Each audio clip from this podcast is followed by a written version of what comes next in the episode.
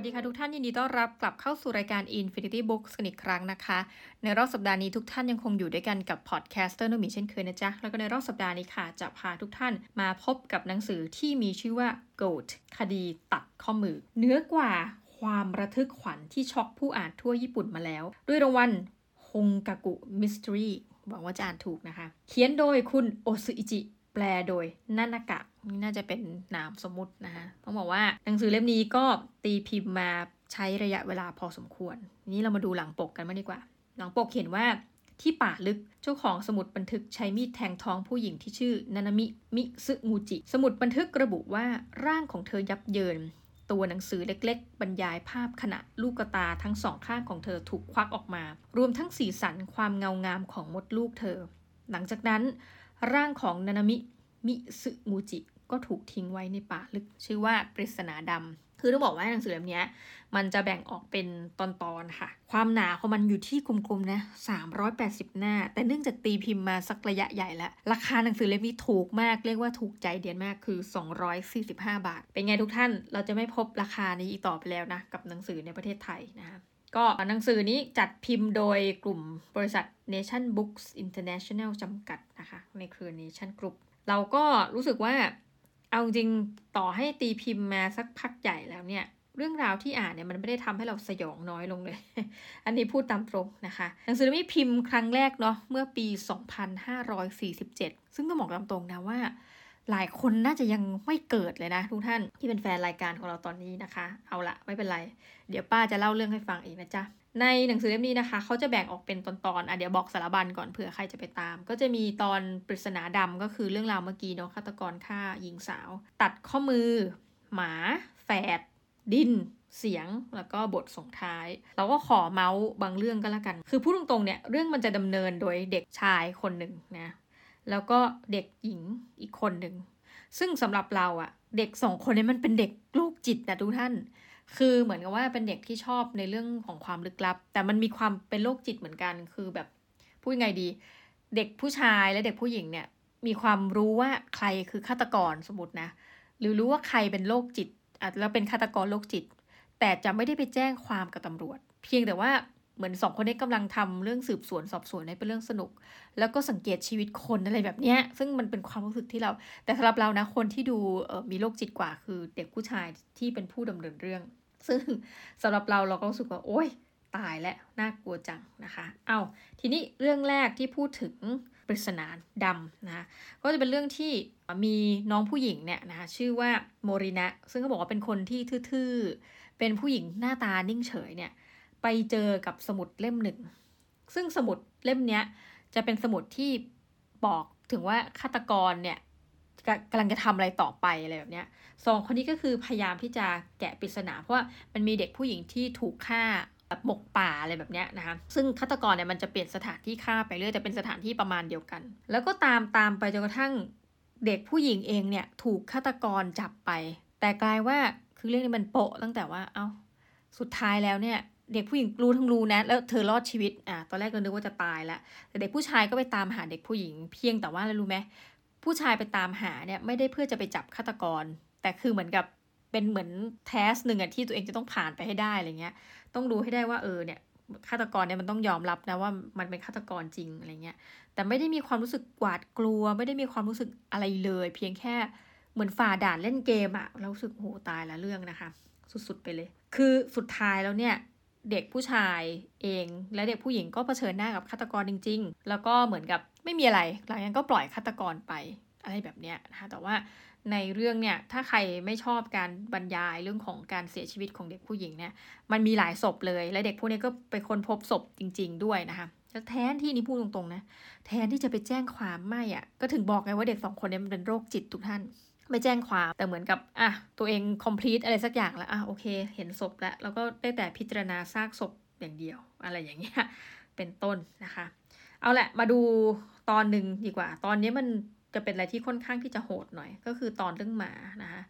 ในเรื่องเนี่ยมันก็ทำท่าทำทางว่าเด็กผู้หญิงคนหนึ่งเนี่ยเทรนให้หมาไปฆ่าหมาตัวอื่น ซึ่งดูโรคจิตมากเลยนะสำหรับเรา คือปรากฏว่าหมาตัวที่ว่าเนี่ยนะคะ จริง ๆ มันเป็นหมาที่ไม่ใช่พันธุ์ที่จะไปฆ่าใครอะไม่ใช่พิษบูอะไรแบบเนี้ยเป็นหมาที่ดูสงบมาก เธอก็จะเป็นเจ้าของหมาที่ทำหน้าที่เป็นเด็กด้วยนะ เออในเนี้ยมันจะพูดอีกอย่างหนึ่งว่า นอกจากมีฆาตกรบางคนเป็นผู้ใหญ่เนี่ย มันจะมีพวกฆาตกร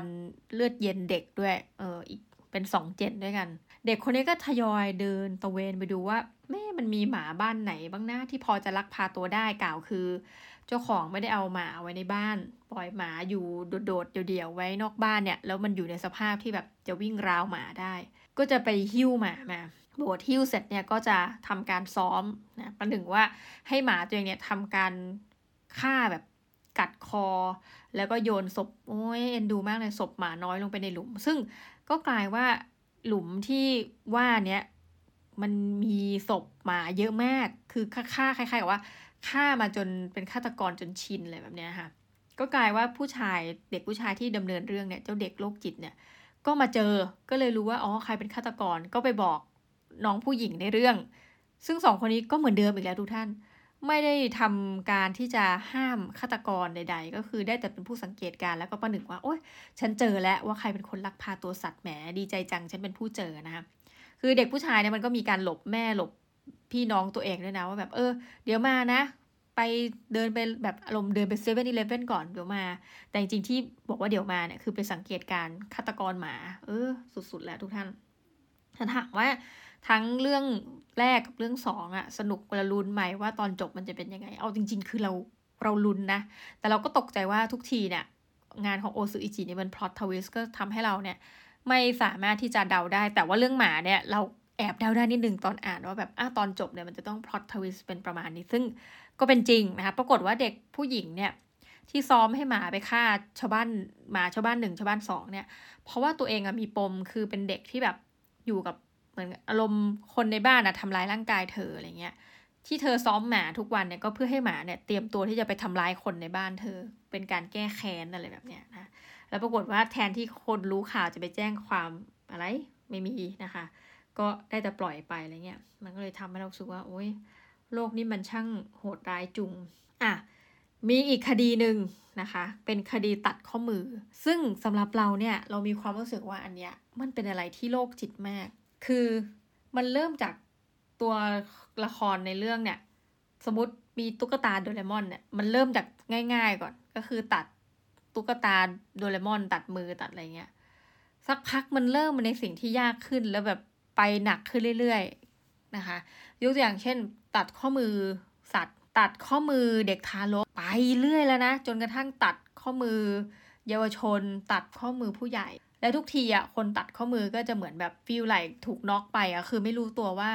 เฮ้ยตื่นมาทีข้อมือโดนตัดแล้วอะไรเงี้ย แล้วไอ้โรคจิตเนี่ยมันไม่ได้เป็นฆาตกรถูกไหมมันไปตัดข้อมือเขาอย่างเดียว สุดท้ายคือสะสมข้อมือที่ตัดก็กลายว่า เด็กผู้ชายก็ไปรู้มาอีกนะคะไอ้นี่ก็เหมือนโคนันแต่เป็นโคนันเวอร์ชันโรคจิตอะถ้าทุกคนเกิดทันโคนันคุงเนาะก็ไปรู้มาอีกว่าไอ้ฆาตกรอะจะเรียกฆาตกรก็ผิดตรงนั้นโรคจิตเนี่ยมันคือใคร แล้วก็ไปเจอเปิดเจอ